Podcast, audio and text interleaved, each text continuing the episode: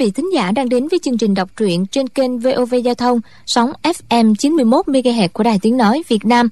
Thưa các bạn, đêm qua chúng ta đã theo dõi phần 14 bộ truyện ỷ Thiên Đồ Long Ký của nhà văn Kim Dung thì được biết bốn người Tạ Tốn, Trương Thúy Sơn, Ân Tố Tố và Tạ Vô Kỵ sống 10 năm ở băng quả đảo như chốn thần tiên, tiêu giao tự tại, thương nhau thấm thiết. Một hôm, Tạ Tốn bàn việc đưa Vô Kỵ trở lại Trung Nguyên, y đã truyền đạt cho vô kỵ một ít căn bản võ công. Thời gian này không luyện nữa, lão chỉ dạy nó ghi nhớ thật kỹ khẩu quyết, để sau này lúc nào có điều kiện thì vô kỵ theo đó mà luyện. Ba người tập trung làm bè gỗ, cột bồn, tích trữ thịt muối, túi da đựng nước uống. Mấy năm nay, tà lão theo dõi thì thấy mỗi năm chỉ có mấy ngày gió thuận lợi cho việc thả bè về phương nam. Chuẩn bị xong, họ dừng lều tại bờ biển chờ đợi. Rồi ngày ấy cũng đến cho đến lúc gia đình Thúy Sơn lên bè mới biết được tạ tốn quyết liệt ở đảo. Để bình yên cho gia đình họ khi Võ Lâm sẽ tập trung vào trả thù tạ lão trở về Trung Nguyên. Lão cũng dặn đổi tên nó là Trương Vô Kỵ. Mấy mươi ngày lên đên trên bè, Trương Thúy Sơn truyền thụ công phu nhập môn phái võ đan về quyền pháp và trưởng pháp cho Trương Vô Kỵ. Nhờ vậy mà thời gian trôi qua mau. Hôm ấy, ba người thấy hai thuyền xuất hiện. Người trên đó đang giao đấu, Chiếc thuyền lớn có treo cờ của Thiên Ưng Giáo, đó là thuyền của Lý Thiện Viên, Thiên Nhị Đường, hai đàn chủ của Thiên Long Đàn và Thần Xà Đàn cũng có mặt. Nhóm bên kia có Du Liên Châu và các người của phái võ đan không động, Nga Mi, Côn Luân, Cự Kình. Trương Thúy Sơn và Ân Tố Tố trở về hai bên vui mừng và ngưng đấu.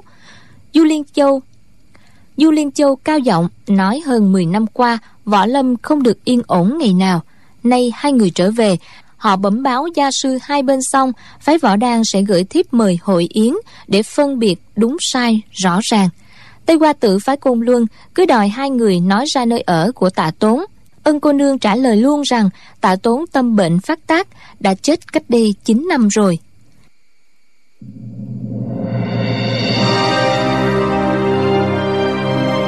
Ỷ thiên đồ long ký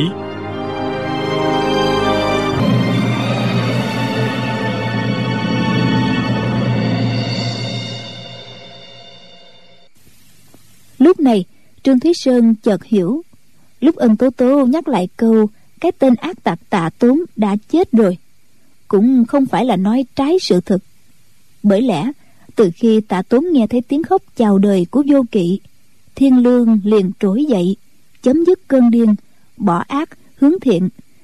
Cho đến hôm tạ tốn buộc ba người rời đảo trở về, Thì rõ ràng đó là hành vi xả kỹ di nhân, Đại nhân đại nghĩa do đó hoàn toàn có thể nói tên ác tặc tạ tuấn không từ việc ác giết người không ghê tay kia đã chết 9 năm về trước.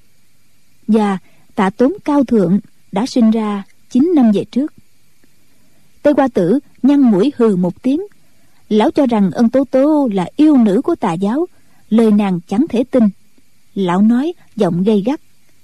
Trương ngũ hiệp tên ác tặc tạ tốn có chết thật hay không? Trương thúy sơn thản nhiên đáp Đúng, tên ác tặc tạ tốn hành động điên loạn đã chết từ 9 năm trước rồi.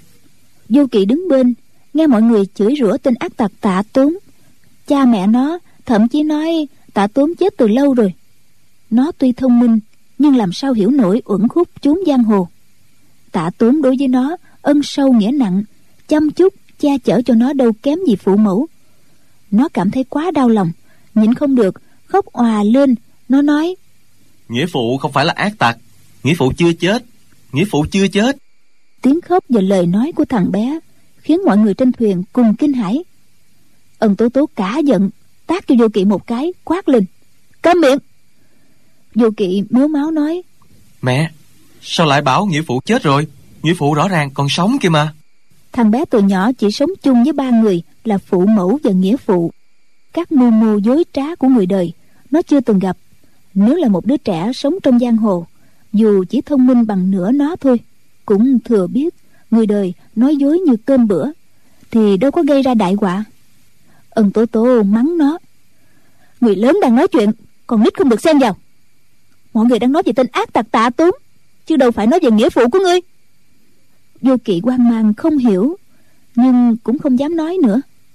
Tây qua tử cười nhạt, hỏi vô kỵ, tiểu đệ đệ tạ tốn là nghĩa phụ của tiểu đệ đệ có đúng không? Hiện giờ tạ tốn ở đâu? Vô kỵ nhìn mặt phụ mẫu biết rằng những điều họ nói là vô cùng hệ trọng. Nghe tây qua tử hỏi vậy thì nó lắc đầu. Hài nhi không nói đâu. Năm tiếng hài nhi không nói đâu. Của nó càng chứng tỏ tạ tốn chưa chết. Tây qua tử trừng mắt nhìn trương thúy sơn y nói trương ngũ hiệp vị ân cô nương của thiên ương giáo kia có đúng là phu nhân của ngũ hiệp không? Trương thúy sơn không ngờ lão ta lại hỏi như vậy liền đáp. Phải nàng là hiền thê của tại hạ. Tây qua tử gằn giọng nói. Phải cùng luân chúng tôi có hai đệ tử bị hại bởi tôn phu nhân đây. Biến thành sống dở chết dở. Món nợ đó tính sao đây? Trương thúy sơn và ân tố tố đều kinh ngạc. Ân tố tố chặn ngay nói năng hồ đồ quá. Trương thúy sơn nói. Việc đó chắc là sự hiểu lầm. Vợ chồng tại hạ xa trung thổ đã 10 năm. Làm sao có thể bức hại đệ tử của quý phái được? Tây qua tử lại nói. Mười năm trước thì sao? Cao tắc thành và tưởng đào hai người bị hại tính ra cũng 10 năm rồi. Ân tố tố hỏi. Cao tắc thành và tưởng đào à? Tây qua tử đáp. Phu nhân còn nhớ hai người đó chứ? Chỉ sợ phu nhân giết nhiều người quá nhớ không xuể nữa. Ân tố tố nói hai người ấy ra sao? Vì cớ gì du cho tiểu nữ làm hại họ vậy? Tây qua tử ngửa mặt cười ha hả y nói ta du cho ngươi hả? Ta du cho ngươi ư? Cao tắc thành và tưởng đào tuy đã mất trí nhưng vẫn nhớ được một việc nói ra tên kẻ đã hại chính họ là ân tố tố. Ba chữ ân tố tố tây qua tử dằn mạnh từng tiếng. Cách nói đầy vẻ oán độc. Cặp mắt lão trừng trừng nhìn nàng. Tựa hồ hận không thể tuốt gươm băm dầm cho hả giận. Phong đàn chủ đột nhiên nói xen vào. Khuê danh của đường chủ tử di đường bổn giáo há để cho lão đạo gọi ra tùy tiện vậy hư đến giới luật thanh quy còn không theo đúng mà đòi làm tiền bối võ lâm ư? Trên hiền đệ hiền đệ thử xem trên đời có việc nào vô liêm sĩ đến thế không? Trình đàn chủ cũng tiếp lời. Chưa từng có. Trong danh môn chính phái lại có một gã cuồng đồ như thế. Thật tức cười tức cười. Tây qua tử cả giận y quát to. Hai người bảo ai vô liêm sĩ hả? Bảo ai tức cười phong đàn chủ không thèm nhìn lão nói trên hiền đệ có kẻ mới học được vài chiêu kiếm pháp võ vẽ đã dội dên mặt lên rồi. Hiền đệ bảo đó là cái hạng gì hả? Trình đàn chủ nói phái côn luân từ khi linh bảo đạo trưởng lìa trần đời sau càng kém hơn đời trước thật chẳng ra gì. Linh bảo đạo trưởng là sư tổ của tây hoa tử đức độ và võ công ai ai trong võ lâm cũng kính phục tây hoa tử nghe câu đó giận tím cả mặt nhưng không dám đớp lại. Nếu bảo câu đó sai có khác gì vỗ ngực bảo mình giỏi hơn cả sư tổ danh chấn thiên hạ? Lão nhảy ra cửa khoang thuyền rút kiếm nói to. Tên ác đồ của tà giáo kia có giỏi hãy ra đây thử sức với ta. Phong đàn chủ và trình đàn chủ sở dĩ muốn khích cho tây hoa tử nổi giận là để giải dây cho ân tố tố nghĩ trương thúy sơn và ân đường chủ đã thành phu phụ quan hệ giữa phái võ đan và thiên ương giáo, bây giờ đã khác hẳn lúc trước. Dù du liên châu và trương thúy sơn không tiện ra tay, thì ít ra cũng không giúp bên nào. Như vậy, thiên ương giáo đối phó với mấy người của phái cung luân quá dễ dàng. Vệ tứ nương cau mày, nhận ra điều đó, nghĩ rằng với sáu bảy người mình và sư ca, không thể địch nổi quá nhiều cao thủ của thiên ương giáo. Huống hồ, trương thúy sơn trọng tình phu phụ hẳn sẽ ra tay trợ giúp cho đối phương. Bèn nói, sư ca, người ta lên thuyền bên mình thì là khách rồi. Chúng ta nên nghe du nhị hiệp ừ, chỉ giáo là hơn. Mụ ta đẩy việc xử lý cho du liên châu. Nghĩ với danh vọng và địa vị của mình, chàng không thể thiên vị. Ai ngờ, tây qua tử tính tình nóng nảy, quát to phá võ đàn của y đã kết thân gia với thiên ương giáo, hợp dòng ô uế với nhau rồi y làm sao có thể nói nàng công bằng được nữa chứ? Du liên châu là người thâm trầm, hỉ nộ không lộ ra ngoài mặt. Nghe tây qua tử nói vậy, chỉ im lặng. Vệ tứ nương vội nói, sư ca, sao lại nói năng hồ đồ như vậy? Phái võ đàn với phái cung luân ta đồng khí liên chi, cội nguồn sâu xa. Mười năm nay liên thủ chống địch mà, quan hệ bền chặt. Du nhị hiệp ờ, lại là một hảo hán thiết diện vô tư anh danh lừng lẫy giang hồ. Thiên hạ có ai mà không khâm phục? Võ đàn ngũ hiệp xử sự đâu có thiên vị bao giờ.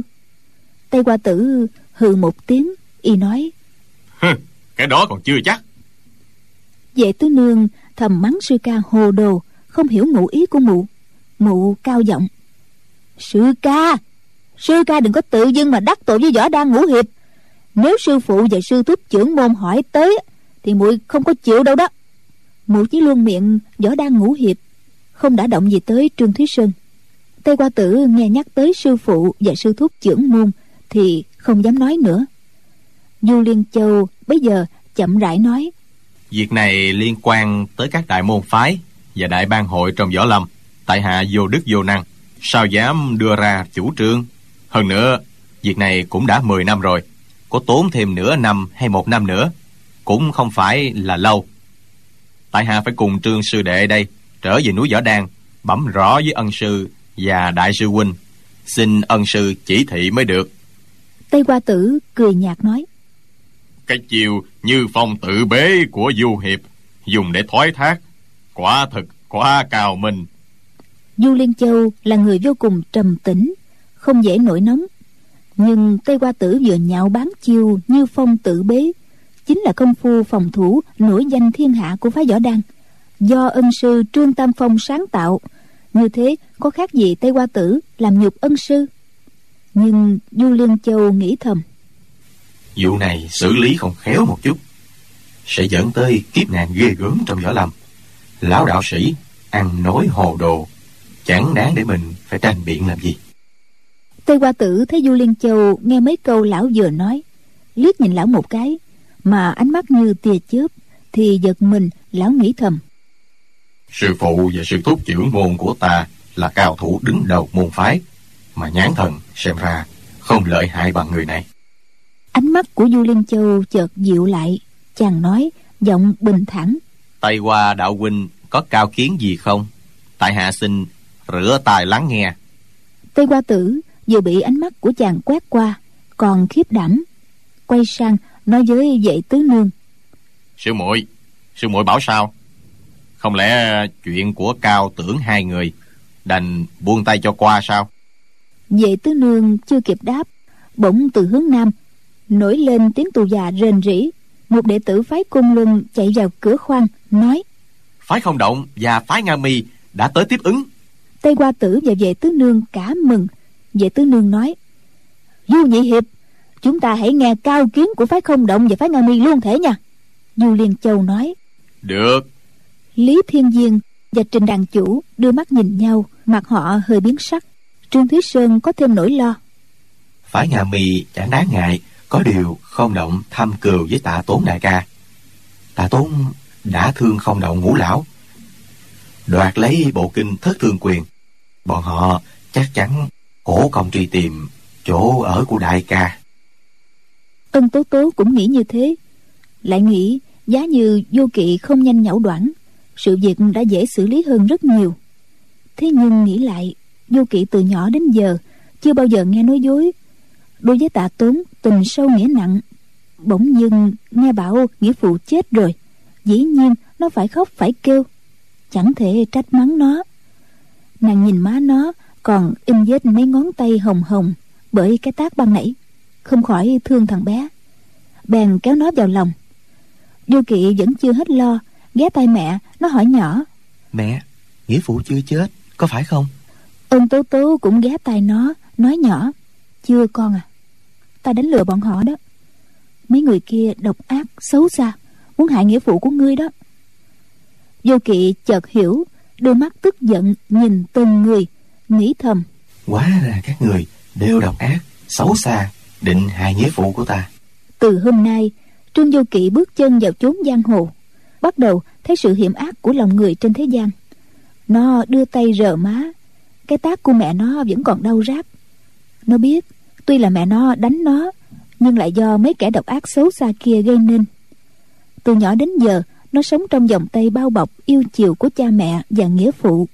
Đâu biết, trên đời có những kẻ địch, tâm địa độc ác tuy tạ tốn đã kể chuyện thành cung nhưng mới chỉ là tai nghe. Đến lúc này, nó mới mắt thấy và đối mặt trực tiếp với kẻ địch.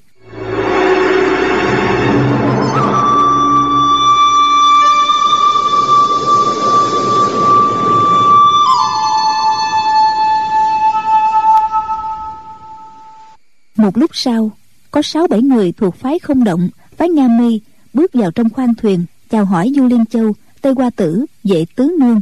Cầm đầu phái không động là một lão niên gầy gò rắn rỏi mặc áo vải gai dẫn đầu phái nga mi là một ni cô trung niên. Đám người vừa tới thấy bọn lý thiên diên ở trong khoang thuyền thì không khỏi kinh ngạc. Tây hoa tử lớn tiếng nói đường tam gia tỉnh hư sư thái phái võ đàn đã liên thủ với thiên ương giáo rồi. Kỳ này phe ta thua thiệt hẳn. Lão niên gầy gò mặc áo vải gai là đường văn lượng một trong không động ngũ lão. Còn ni cô tỉnh hư sư thái là đại đệ tử đời thứ tư của phái nga mi.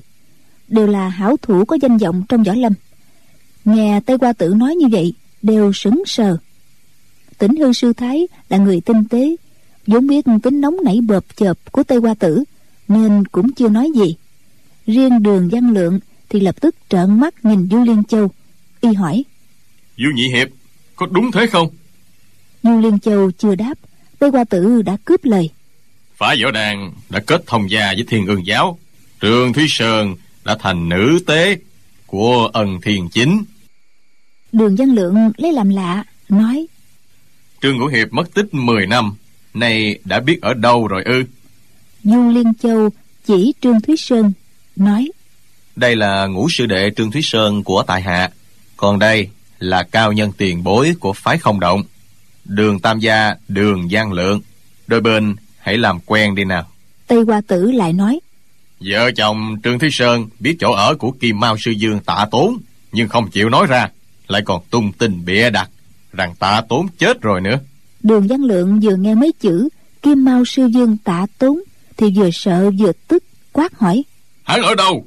Trương thúy sơn nói việc này tại hạ phải bấm rõ với gia sư trước đã chưa thể nói ra bây giờ. Mong hãy lượng thứ cho tại hạ. Đường văn lượng mắt như tóe lửa y quát. Tên ác tặc tạ tốn đang ở đâu hả? Hắn giết cháu ta. Đường mộ thầy không đội trời chung với hắn. Hắn ở đâu? Người có nói hay không thì báo. Câu sau cùng giọng của lão thật sự gay gắt không còn nể nang gì hết. Ân tố tố lạnh lùng nói các hạ chẳng qua là nhân vật có tuổi của phái không động mà. Đâu đủ tư cách truy vấn trương ngũ ca. Các hạ là bậc chí tôn trong võ lâm hay là chưởng môn phái võ đăng đường văn lượng cả giận giơ cả mười ngón tay toàn bổ về phía ân tố tố. Nhưng thấy nàng là một thiếu phụ mảnh mai còn mình đường đường là nhân vật tiền bối thành danh trong võ lâm. Thật không tiện động thủ với nàng. Đành nén giận hỏi trương thúy sơn. Vị này là ai vậy? Trương thúy sơn nói. Là hiền thê của tại hạ đó. Tây hoa tự nói xen vào. Chính là thiên kim của ân đại giáo chủ thiên ân giáo yêu nữ của tà giáo có tốt lành gì đâu. Bạch mi ưng dương ân thiên chính võ công tinh thâm cho tới nay những ai trong võ lâm từng động thủ với ân giáo chủ chưa một ai chống đỡ nổi mười chiêu. Đường văn lượng vừa nghe nói nàng là nữ nhi của bạch mi ưng dương ân thiên chính thì bất giác cũng e ngại chị nói. Được được lắm. Tỉnh hư sư thái từ khi bước vào khoang thuyền vẫn im lặng bây giờ mới lên tiếng. Việc này đầu đuôi ra sao? Mong du nhị hiệp cho biết. Du liên châu nói. Chuyện này có rất nhiều uẩn khúc, lại kéo dài đã 10 năm. Nhất thời chưa thể làm sáng tỏ ngay một lúc được. Thôi, để ba tháng sau, tệ phái sẽ thiết yến tại lầu hoàng hạt ở gió xương mời hết thảy các môn phái ban hội hữu quan tham dự đúng sai phải trái thế nào? Bây giờ sẽ rõ. Ý các vị thấy thế nào? Tính hư sư thái gật đầu. Ừ như thế rất hay. Đường văn lượng nói. Đúng sai phải trái ba tháng sau luận cũng được. Nhưng ác tặc tạ tốn ẩn thân nơi đâu? Mong trương ngũ hiệp hãy nói ngay bây giờ đi. Trương thúy sơn lắc đầu. Hiện giờ quả thực chưa tiện nói ra đường văn lượng tuy rất bất mãn nhưng nghĩ thầm phái võ đàn đã liên thủ với thiên ưng giáo thì tạm thời đành chịu vậy. Song lẽ công bằng là ở lòng người để xem ba tháng sau họ sẽ ăn nói ra sao với quần hùng thiên hạ. Thế là lão không nói thêm mà đứng dậy chắp tay nói vậy ba tháng sau tái kiến cáo từ. Tây qua tử lại nói đường tam gia mấy người chúng tôi đi nhờ thuyền các hạ trở về có được không hả? Đường văn lượng nói được có gì mà không được? Tây qua tử nói với vệ tứ nương sư muội mình đi thôi. Lão vốn đi cùng thuyền với du liên châu tới đây. Bây giờ làm thế rõ ràng coi phái võ đan là thù địch. Du liên châu vẻ mặt thản nhiên khách sáo tiễn ra mũi thuyền nói chúng tôi về núi bẩm rõ với sư tôn rồi sẽ gửi thiếp mời quý vị tới dự anh hùng yến. Ân tố tố đột nhiên nói tây qua đạo trưởng tiểu nữ có một việc muốn thỉnh giáo. Tây qua tử ngạc nhiên quay đầu lại hỏi. Việc gì đây? Ân tố tố nói đạo trưởng cứ luôn miệng bảo tiểu nữ là yêu nữ tà giáo. Không biết tà ở việc gì yêu ở chỗ nào? Tây qua tử sững người nói tà ma ngoại đạo hồ mỹ yêu dâm thì là như thế cần gì phải nói nhiều. Nếu không thì tại sao đường đường một vị trương ngũ hiệp của phái võ đàn lại bị người mê hoặc. Nói đoạn cười khẩy một hồi. Ân tố tố nói, được, đa tạ đã chỉ điểm. Tây qua tử thấy câu nói của mình khiến cho nàng á khẩu vô ngôn, cũng lấy làm bất ngờ. Thấy nàng không nói gì nữa, bèn bước lên tấm gián bắt cầu đi sang thuyền của phái không động. Hai chiếc hải thuyền đều thuộc loại lớn có ba cột buồm. Tuy đậu cạnh nhau, nhưng cũng cách nhau ngót hai trượng cầu dáng bắt ngang rất dài. Tây qua tử đối đáp mấy câu với ân tố tố, nên thành người đi sau cùng. Mấy người kia đã sang chiếc thuyền bên kia cả rồi. Tây qua tử đi tới giữa tấm gián, chợt nghe sau lưng có tiếng gió thoảng, kèm theo một tiếng xoẹt nhỏ. Lão tuy tính tình nóng nảy, song võ công chẳng phải vừa. Hành tấu giang hồ đã nhiều, biết là có kẻ ám toán. Lập tức quay người lại, rút trường kiếm cầm lâm lâm. Ngay lúc đó, lão thấy dưới chân hẩn hụt, tấm dáng bắt cầu gãy rời làm đôi. Lão vội tung mình nhảy lên, nhưng giữa hai chiếc thuyền là khoảng không, dưới chân là biển sâu màu lam. Nhảy lên rồi, đâu có thể nhảy lên lần nữa. Ùm một tiếng, lão đã rơi xuống nước.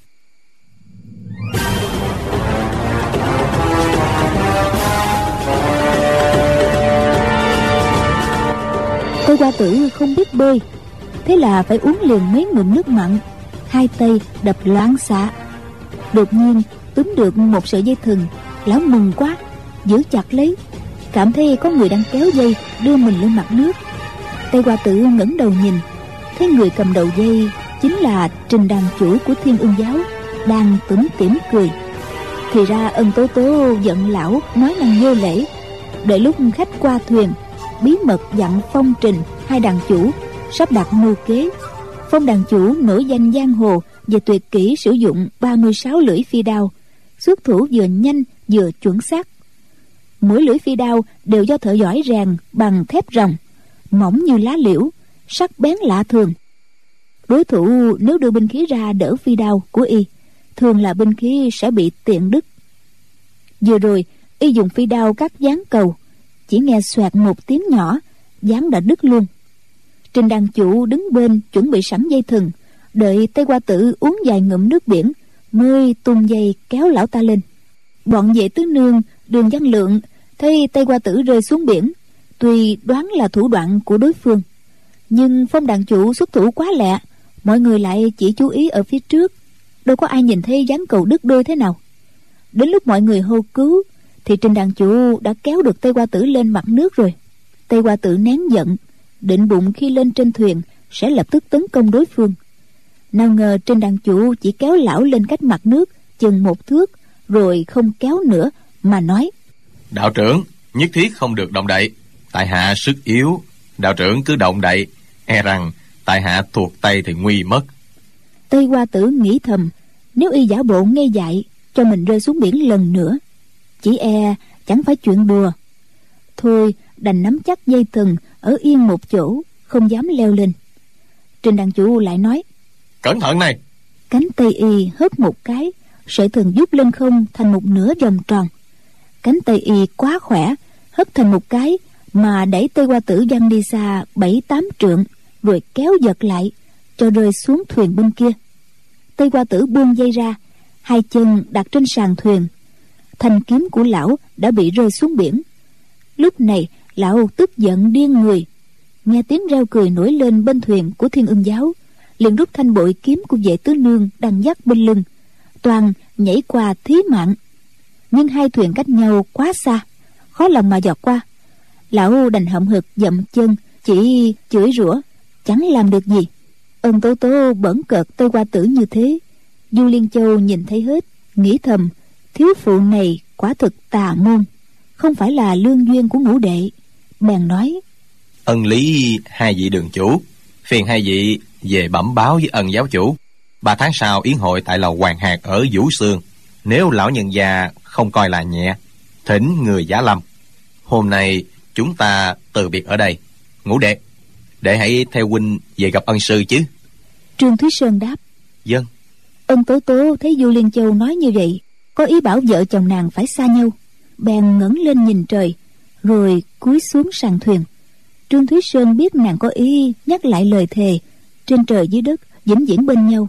Bèn nói nhị ca tiểu đệ muốn đưa vợ con về khấu kiến ân sư. Chờ khi nào lão dân gia cho phép à, sẽ đi bái kiến nhạc phụ. Nhị ca nghĩ có được không? Du liên châu hơi trù trừ nghĩ thầm mình không nỡ bảo phu thê phụ tử sư đệ phải phân ly cho nên gật đầu nói. Như thế cũng được. Ân tố tố cả mừng nói với lý thiên diên sư thúc sư thúc hãy về bẩm với phụ thân của tiểu nữ rằng đứa con bất hiếu này may mắn thoát chết ít bữa nữa sẽ trở về tổng đà bái kiến lão nhân gia. Lý thiên diên nói hay lắm ta ở tổng đà sẽ cung kính chờ đón hai vị đại giá. Đoạn đứng lên cáo biệt với du liên châu ân tố tố hỏi phụ thân tiểu nữ có khỏe không? Lý thiên diên nói khỏe khỏe lắm. Xem ra tinh thần còn mạnh hơn xưa nữa. Ân tố tố lại hỏi còn ca ca của tiểu nữ à? Lý thiên diên nói khỏe lắm. Lệnh huynh mấy năm nay võ công đột phi mãnh tiến khiến sư thúc cố theo cũng chẳng kịp. Thật là hổ thẹn cho ta. Ân tố tố mỉm cười sư thúc lại dễu cợt chúng giảng bối rồi lý thiên diên nghiêm mặt nói ta đâu có nói đùa. Ngay cả phụ thân ngươi cũng phải khen ngợi hắn là đã giỏi hơn thầy. Người bảo thế có lợi hại không nào? Ân tố tố nói ôi trước mặt người ngoài sư thúc mèo khen mèo dài đuôi à? Không sợ du nhị hiệp chê cười hay sao? Lý thiên dương cười đáp trương ngũ hiệp đã là rễ quý của chúng ta. Du nhị hiệp đâu còn là người ngoài nữa đâu nói xong ôm quyền cung kính chào rồi bước ra khỏi khoang thuyền. Du liên châu nghe mấy câu đó trong lòng chẳng vui chút nào chỉ hơi cau mày không nói gì. Trương thúy sơn chờ đám giáo chúng thiên ưng giáo rời khỏi thuyền vội hỏi. Nhị ca thương thế của tam ca sau đó ra sao? Tam ca có có đỡ được chút nào không? Du liên châu ừm một tiếng hồi lâu không đáp trương thúy sơn thì bồn chồn Chầm chầm nhìn sư ca. Trong lòng cứ nổi lên cảm giác lo lắng, chỉ sợ nghe sư ca nói đến chữ chết. Du liên châu chậm rãi nói, tam đệ không chết, nhưng so với chết cũng chẳng khác là bao. Tam đệ tàn phế suốt đời, tứ chi không cử động được. Dù đại nham dù tam hiệp thà ngồi trên giang hồ, không còn nhân vật đó nữa trương thúy sơn nghe nói tam ca không chết lòng mừng rỡ. Nhưng nghĩ tới một vị sư ca anh phong hiệp cốt mà phải chịu cảnh như thế thì chàng không nhịn được ứa nước mắt nghẹn ngào hỏi. Cừu nhân hại tam ca là ai? Đã tìm ra chưa? Du liên châu không đáp ngoảnh đầu lại. Đột nhiên một quan như hai tia chớp chiếu thẳng vào mặt ân tố tố nghiêm nghị hỏi. Ân cô nương Cô nương có biết kẻ hại du tam đệ của ta là ai không? Ân tố tố không khỏi run rẩy nói nghe bảo gân cốt tứ chi của du tam hiệp bị người ta dùng kim cương chỉ lực của phái thiếu lâm bẻ gãy. Du liên châu nói đúng thế. Cô nương không biết là ai ư? Ân tố tố lắc đầu nói muội không biết. Du liên châu không để ý đến nàng nữa lại nói ngũ đệ phái thiếu lâm nói là đệ đã giết tất cả già trẻ lớn bé của tiêu cục long môn ở phủ lâm an lại giết cả mấy vị tăng nhân phái thiếu lâm. Việc đó thật hay giả? Trương thúy sơn nói. Về việc đó ân tố tố nói xen vào. Việc đó không liên quan gì tới ngũ ca tất cả là do muội giết đấy. Du liên châu nhìn nàng một quan lộ vẻ cực kỳ thống hận nhưng trong giây lát lại dịu đi vẻ mặt trở lại bình hòa và nói ta cũng biết ngũ đệ không đời nào giết người bừa bãi. Vì chuyện đó mà phái thiếu lâm ba lần cử người lên phái võ đan lý luận. Song vì ngũ đệ đột nhiên mất tích, võ lâm ai ai cũng biết, nên việc đó không có ai đối chứng. Chúng ta nói phái thiếu lâm hại tam đệ, phái thiếu lâm thì nói ngũ đệ giết họ mấy chục mạng người. Rất may, trưởng môn trụ trì thiếu lâm tự là không gian đại sư lão thành trì trọng tôn kính ân sư, ra sức ước thúc môn hạ đệ tử, không cho gây sự. Nên 10 năm nay mới tránh khỏi đại họa đó. Ân tố tố lại nói, tất cả là do muội hồi ấy trẻ người non dạ hành sự không biết nặng nhẹ tốt xấu, bây giờ nghĩ lại thật hối hận vô cùng. Thế nhưng người thì đã chết rồi, bây giờ mình cứ chối biến đi, không nhận đến cùng là xong chuyện. Du liên châu lộ vẻ mặt lạ lùng, liếc trương thúy sơn một cái, nghĩ thầm, sao hạng nữ nhi thế này mà ngũ đệ lại lấy làm vợ được? Ân tô tô thấy du liên châu tỏ ra lạnh nhạt với nàng, mở miệng chỉ gọi ân cô nương, không hề gọi nàng là đệ tức thì bực thầm trong bụng, nói, ai làm thì nấy chịu vụ đó mùi quyết không để liên lụy đến phái võ đan của nhị ca, cứ để cho phái thiếu lâm đến kiếm thiên ương giáo là xong du liên châu lại cao giọng. Trên giang hồ mọi việc không thể bỏ qua chữ lý. Không kể phái thiếu lâm hiện là phái lớn nhất trong võ lâm. Ngày đến cô nhi quả phụ vô quyền vô dũng. Chúng ta cũng phải xử sự theo lý chứ không ỷ mạnh hiếp yếu được.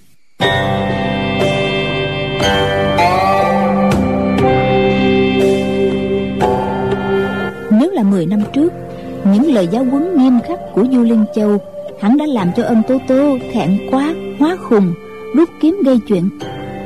Nhưng bây giờ, nàng thấy trương thúy sơn cung kính dân dạ thì nghĩ thầm, mình chẳng muốn nghe mấy lời nhân nghĩa đạo đức, nhưng mà nếu cãi lại, chỉ e trương lan thêm khó xử.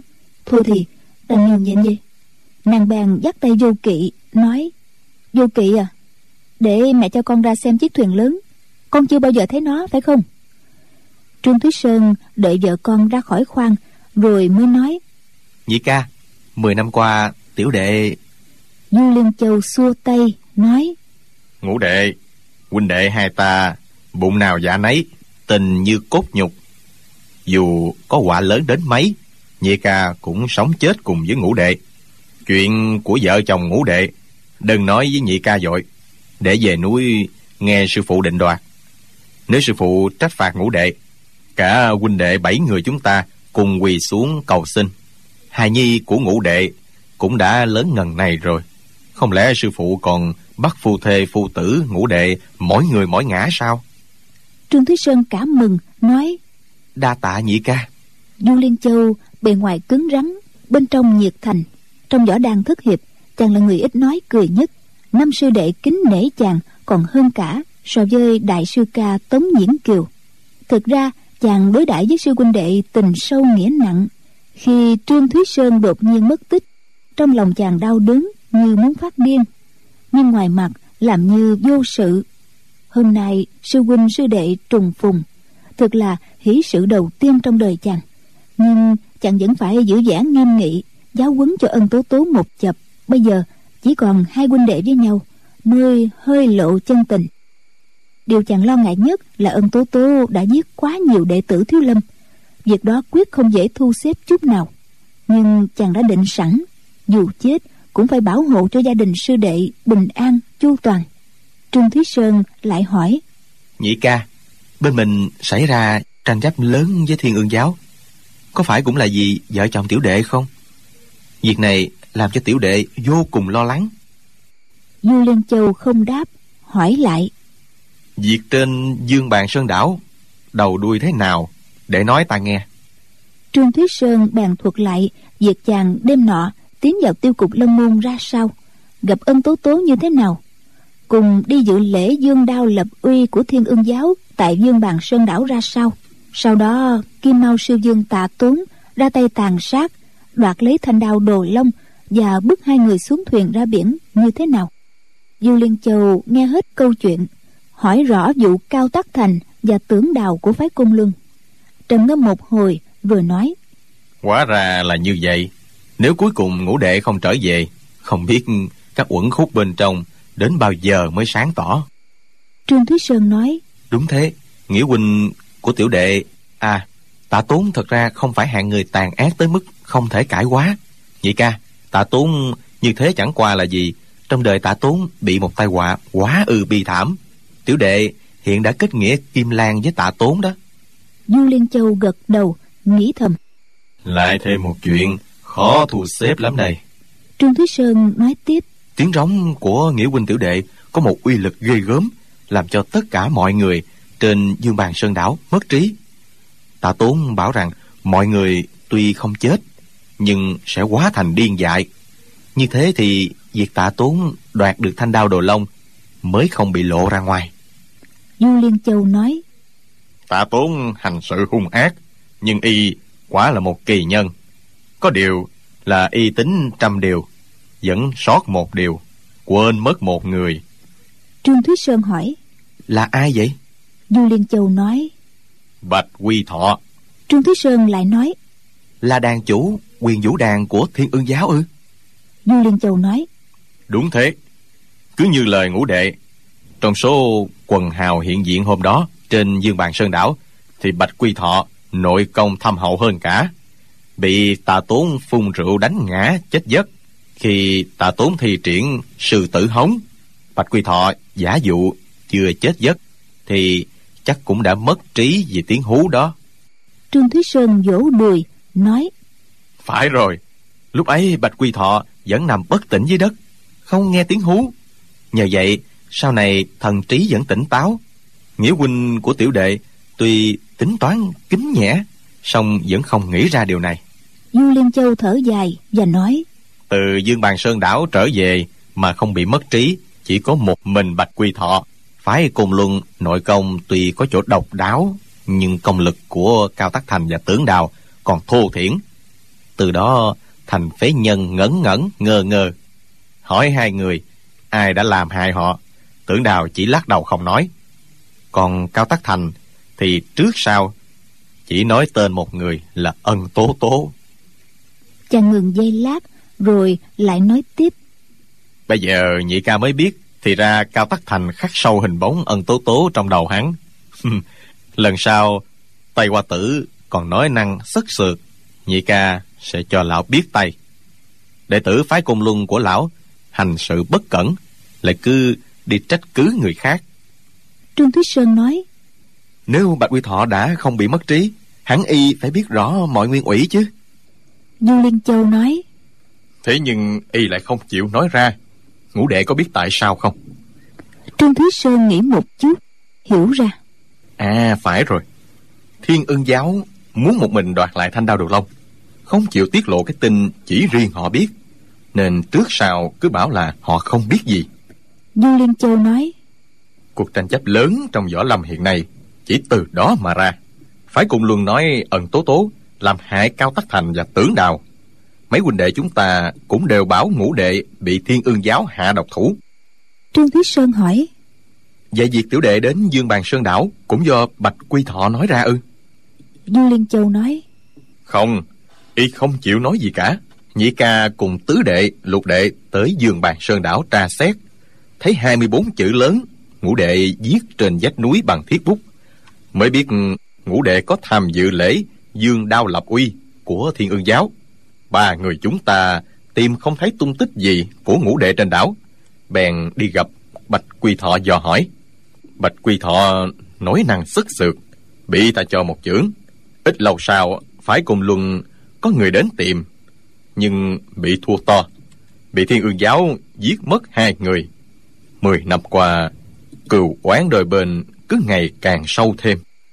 Trương thúy sơn vô cùng ân hận nói chỉ vì vợ chồng tiểu đệ khiến cho bao nhiêu người vô tội của các môn phái gặp nạn tiểu đệ làm sao có thể yên lòng được chứ? Tiểu đệ về bẩm ân sư rồi sẽ đến các môn phái giải thích sự hiểu lầm chịu tội với họ. Du liên châu thở dài nói hey, cái đó đó do trời xuôi đất khiến chứ không thể trách ngũ đệ được. Hôm ấy sư phụ sai ta và thất đệ đi lâm an, bảo hộ tiêu cục long môn. Nhưng tới giang tây thì gặp chuyện đại bất bình. Hai huynh đệ ta buộc phải ra tay. Thành ra chậm mất mấy ngày, cứu được mấy người vô tội. Khi đến lâm an, thì quyết án ở tiêu cục long môn xảy ra mất rồi. Lẽ ra, nếu chỉ vì việc của hai vợ chồng ngũ đệ thì cũng chỉ xảy ra tranh chấp giữa phái võ đan và phái cung luân với thiên ương giáo mà thôi. Nhưng thiên ương giáo thì muốn đoạt lại thanh đao đồ long mà trước sau không nhắc gì đến tạ tốn, thành thử ra các môn phái, các bang hội như cự kình, hải sa, thần quyền đều đổ riệt món nợ máu ban chủ, trưởng môn bang thiên ương giáo. Thiên ương giáo do đó trở thành đích nhắm của các giới giang hồ. Trương thúy sơn thở dài hey, chẳng hiểu thanh đao đồ long kia có cái gì ghê gớm mà nhạc phụ của tiểu đệ phải gánh thay người khác cái họa này chứ. Du liên châu nói ta chưa từng gặp lệnh nhạc nhưng cái việc ông ta thống lĩnh thiên ương giáo đơn độc chống lại quần hùng khí phách đó khiến ngay cả địch thủ của ông ta cũng phải thán phục. Trương thúy sơn lại nói các phái thiếu lâm nga mi không động hoàn toàn không tham dự đại hội dương bàn sơn đảo vì lẽ gì cũng kết oán cừu với thiên ương giáo? Du liên châu nói chuyện đó thì là do nghĩa huynh tạ tốn của đệ mà ra. Thiên ưng giáo muốn đoạt lại thanh đao đồ long nhiều phen liên tiếp cho hải thuyền của các hải đảo tìm kiếm tạ tốn. Nên biết cái kim giấu trong bọc mãi nó cũng lòi ra. Bạch quy thọ giữ mồm giữ miệng đến mấy cái tin kia cũng lộ ra ngoài nghĩa huynh của đệ trước đây mạo danh hổ nguyên tích lịch thủ thành côn gây ra hơn ba chục vụ đại án khắp giang nam giang bắc giết hại vô số nhân vật thành danh của các môn phái. Việc đó ngũ đệ biết chứ? Trương thiết sơn gật đầu hạ giọng nói. À mọi người rốt lại đã biết tạ tốn là hung thủ sao? Du liên châu nói. Thì khi gây án tạ tốn đều viết trên tường hàng chữ lớn người ra tay là hỗn nguyên tích lịch thủ thành côn. Hồi ấy, mấy sư huynh đệ chúng ta theo lệnh sư phụ, từ núi xuống tra xét. Quả thật, bây giờ chẳng biết hung thủ là ai, mà thành côn thì trước sau vẫn không lộ diện. Khi cái tin thiên ương giáo đi tìm tung tích tạ tốn bị lộ ra, các mưu sĩ của các môn phái mới nghĩ ra rằng tạ tốn vốn là đệ tử truyền nhân duy nhất của thành côn. Sao thì không rõ gì cớ gì mà sư đồ bất hòa trở mặt thành kẻ thù. Vậy thì kẻ mạo danh thành côn giết người kia chỉ có thể là tạ tốn. Ngũ đệ thử nghĩ xem, tạ tốn giết hại bao nhiêu người? Sự vụ lan rộng biết chừng nào? Chỉ riêng cái việc không kiến đại sư của phái thiếu lâm bị y đấm chết, cũng đã có bao nhiêu người muốn giết y cho hả giận?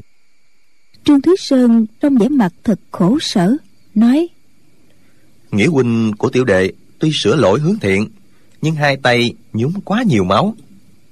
Ôi nhị ca lòng đệ rối như là tơ giò chả biết phải làm sao bây giờ. Du liên châu nói sư huynh sư đệ chúng ta đã vì ngũ đệ mà đến hỏi tội thiên ương giáo phải cùng luận vì cao tưởng hai gã mà đến hỏi tội thiên ương giáo. Ban cử kình vì ban chủ chết thảm mà đến hỏi tội thiên ương giáo ngoài phái thiếu lâm còn bao nhiêu nhân vật bạch đạo hát đạo vì muốn biết tung tích tạ tốn mà đến hỏi tội thiên ương giáo mười năm qua song phương đại chiến đã năm trận Tiểu chiến thì không thể đếm xuể. Tuy mỗi lần đại chiến thượng ương giáo đều thua, nhưng nhạc phủ của ngũ đệ bị quần hùng dày đánh như thế mà vẫn đứng vững. Quả là một nhân vật kiệt xuất. Đương nhiên, các danh môn chính phái như Thiếu Lâm, Võ Đàn Nga Mi thấy sự việc chưa minh bạch, có quá nhiều uẩn khúc. Xem chừng thiên ương giáo hoàn toàn không phải là thủ phạm chính, nên mỗi lần ra tay đều có phần nương nhẹ. Các môn phái còn lại thì nhất quyết sống còn. Lần này chúng ta nghe tin Thiên Thị Đường, Lý Đường Chủ của Thiên Ương Giáo đưa thuyền ra biển tìm tà tốn. Bèn bí mật bám theo. Mong lần ra chút manh mối nào chăng? Nhưng ai ngờ Lý Đường Chủ thấy tình hình bất ổn, không chịu để chúng ta bám theo. Thế là phải cùng luân động thủ với họ. Nếu như mà vợ chồng ngũ đệ không đi bè tới nơi, thì hai bên chắc còn mất thêm không ít hảo thủ. Trương Thúy Sơn lặng lẽ nhìn sư ca, thấy Du Liên Châu hai bên tóc mai đã nhuốm bạc, trán có nhiều nếp nhăn, nói: Nhị ca, mười năm qua nhị ca vất vả quá. Tiểu đệ may mắn sống sót trở về, được gặp lại nhị ca. Tiểu đệ, tiểu đệ. Du Liên Châu thấy sư đệ nước mắt lưng tròng, bèn nói: Võ đàn thất hiệp lại quay quần bên nhau, quả là đại hỷ sự. Từ khi tam đệ trọng thương, ngũ đệ mất tích, giang hồ đã đổi tên huynh đệ ta thành võ đàn ngũ hiệp. Hôm nay thất hiệp sẽ trùng chấn thành quy đây.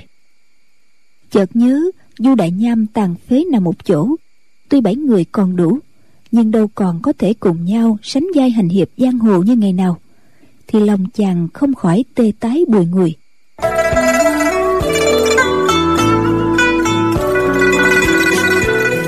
thuyền đi về phương nam mười mấy ngày thì đến cửa sông trường giang cả bọn đổi sang giang thuyền mà đi về phía thượng lưu.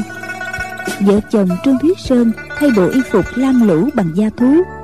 Trong hai người, thật là một cặp đẹp đôi. Phong tư chẳng khác mấy ngày xưa. Vô kỵ mặc bộ cánh mới, tóc tết thành hai cái biếm buộc giấy lụa đỏ. Trông thật hoạt bát, dễ thương. Du liên châu chuyên tâm học võ, không vợ con gì. Đối với vô kỵ, hết sức yêu thương có điều là tính nết nghiêm nghị, trầm mặc ít nói, sắc diện thì lạnh lùng. Vô kỵ cảm nhận rằng vị sư bá mặt lạnh như tiền này thật ra rất cưng nó. Nên mỗi lúc thư nhàn, nó lại xà vào hỏi sư bá đủ thứ. Thằng bé sinh ra nơi quan đảo, mọi thứ trên lục địa chưa thấy bao giờ. Nên đối với nó, cái gì cũng mới lạ. Du liên châu chẳng khó chịu về việc đó thường ôm nó ngồi ở mũi thuyền, ngắm phong cảnh đôi bờ. Vô kỵ hỏi mươi câu, chàng trả lời vắn tắt một câu. Hôm ấy, đến chân núi đồng quan, huyện đồng lăng, tỉnh an huy trời đã xế chiều. Chiếc thuyền đậu lại cạnh một thị trấn nhỏ. Nhà thuyền lên bờ mua rượu thịt.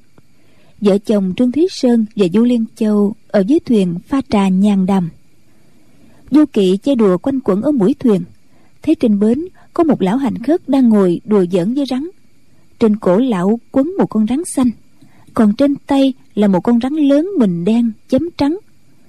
Con rắn đen đó cứ luồn qua chui lại, vừa cuộn khoanh trên đầu, thoát một cái đã trường xuống lưng, vô cùng sinh động. Du kỵ ở băng quả đảo chưa nhìn thấy rắn lần nào, giờ xem cảnh kia thấy quá thích thú. Lão hành khất nhìn thằng bé cười cười với nó. Búng tay một cái, con rắn đen liền nhảy lên lộn một vòng trên không. Lúc rơi xuống, quấn luôn quanh ngực lão hành khất mấy vòng. Vô kỵ thấy lạ quá, cứ nhìn không chớp mắt. Lão hành khất dãy dãy thằng bé, đưa tay làm hiệu rủ nó lên bờ, sẽ cho xem nhiều trò khác hấp dẫn nữa. Vô kỵ tức thời theo dáng cầu đi lên. Lão hành khất lấy từ lưng ra một cái túi vải, mở miệng túi lão cười nói. Trong này có mấy đồ chơi hay lắm. Bé lại mà xem nè. Vô kỵ hỏi. Là đồ chơi gì thế? Lão hành khất nói. Thích lắm. Cứ nhìn vào là khác biết liền. Vô kỵ thò đầu vào túi vải để nhìn. Chỉ thấy tối mò mò nào có thấy gì? Nó xích lại gần hơn hy vọng nhìn cho rõ. Lão hành khất đột nhiên lật tay một cái chụp cái túi vải vào đầu của nó. Vô kỵ mới kêu ối một tiếng, miệng đã bị lão hành khất bịt lại, rồi cả thân hình nó bị nhấc bổng lên.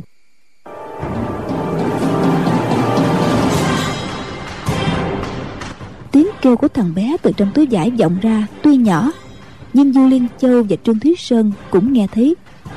Hai người tuy ở trong khoang thuyền cách khá xa, song cảm thấy tiếng kêu có gì không ổn vội cùng chạy ra mũi thuyền. Thấy vô kỵ đã bị lão hành khất bắt giữ. Hai người toan phi thân lên bờ thì lão hành khất kia gằn giọng quát. Muốn thằng bé sống hãy đứng yên đó. Nói xong lão ta xé rách áo trên lưng vô kỵ đặt miệng con rắn đen chĩa ngay vào da thịt ở hậu tâm của thằng bé. Lúc này ân tố tố cũng đã chạy ra mũi thuyền thấy ái nhi bị bắt thì cá giận toàn phóng ngân châm du liên châu đưa cả hai tay ngăn lại. Không được đâu. Chàng đã nhận ra con rắn đen kia tên là tất hắc tinh một loài độc xà nổi tiếng thân càng đen độc tính càng mạnh. Con rắn này mình đang bóng các chấm trắng trên mình nó cũng phát quang lấp lánh. Nó há rộng miệng lộ ra bốn chiếc răng nhọn nhắm thẳng da thịt trắng mềm trên lưng vô kỵ. Nó chỉ cần mổ một cái vô kỵ sẽ mất mạng tức thời dẫu có đập chết lão hành khất này lấy được thuốc giải cũng chẳng tài nào cứu kịp. Du liên châu thản nhiên hỏi. Tôn giá làm khó với đứa bé là muốn điều gì? Lão hành khất nói. Dù nhị hiệp hãy sai người nhổ neo. Đưa thuyền ra cách bờ năm sáu trượng. Bấy giờ ta sẽ nói. Du liên châu biết lão ta sợ chàng đột nhiên nhảy lên bờ. Chàng cũng thừa biết thuyền càng xa bờ thì càng khó cứu vô kỵ nhưng thằng bé đang bị lão ta uy hiếp như thế kia. Đành phải làm theo lời của lão, rồi tính sau. Chàng cầm dây neo giật nhẹ một cái. Cái neo sắt nặng năm sáu chục cân đã từ dưới nước bay lên. Lão hành khất thấy cánh tay du liên châu chỉ hất chết một cái nhẹ, chiếc neo đã bay lên. Công lực mạnh hiếm có. Lão ta bất giác, mặt hơi biến sắc. Trương thuyết sơn cầm cái sào dài đẩy một cái vào bờ con thuyền từ từ lùi ra giữa sông. Lão hành khất nói phải xa thêm chút nữa. Trương thuyết sơn tức giận nói thế này còn chưa đủ năm sáu trượng hay sao? Lão hành khất mỉm cười. Dù nhị hiệp võ công lợi hạ như thế. Dù cách xa năm sáu trượng tại hạ vẫn chưa được yên tâm đâu. Trương thúy sơn đành phải cho thuyền ra xa hơn một trượng nữa. Du liên châu ôm quyền hỏi thỉnh giáo quý tính đại danh. Lão hành khất nói. Tại hạ là kẻ vô danh tiểu tốt trong cái bàn đây. Tiện danh nói ra chỉ làm bẩn tai du nhị hiệp. Du liên châu thấy lão ta đeo sau lưng năm sáu cái túi vải nghĩ thầm đây là đệ tử lục đại của cái băng thân phận không thấp sao lại hành động ti tiện như vậy? Huống hồ cái bang xưa nay hành sự nhân nghĩa ban chủ của họ là sử quả long là một đại hán oai hùng, lừng danh trên giang hồ. Việc này thật kỳ quái. Ân tố tố bỗng quát lên. Du sơn bang ở đông xuyên đã gia nhập cái bang rồi sao? Ta xem trong cái bang làm gì có tự hiệu của các hạ chứ? Lão hành khất ồ một tiếng, chưa trả lời. Thì ân tố tố nói tiếp. Hạ lão tam, ngươi dở trò quỷ gì đây? Ngươi mà đụng đến một sợi tóc của con ta, thì ta sẽ chặt mai thạch kiên nhà các ngươi thành vài chục mảnh lão hành khất giật mình nói ân cô nương. Quả nhiên tình mắt thật. Nhận ngay ra hạ lão tam này. Tại hạ, chính nhận lệnh mai ban chủ đến đây nghênh đón công tử đó. Ân tố tố giận dữ nói, mau bỏ con rắn kia ra. Cái bàn hội du sơn nhỏ bé của người thật là to gan, dám gây sự với thiên ưng giáo à?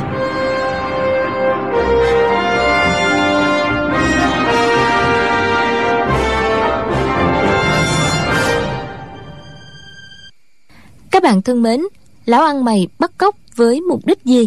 Chúng ta hãy cùng theo dõi tiếp phần đọc truyện đêm mai vào lúc 23 giờ trên kênh VOV Giao thông FM 91 MHz của Đài Tiếng nói Việt Nam. Và các bạn cũng đừng quên gửi những ý kiến của quý vị và các bạn vào hộp thư điện tử đọc truyện vovavonggmail.com. Đến đây thì ekip thực hiện chương trình xin được chào tạm biệt và hẹn gặp lại.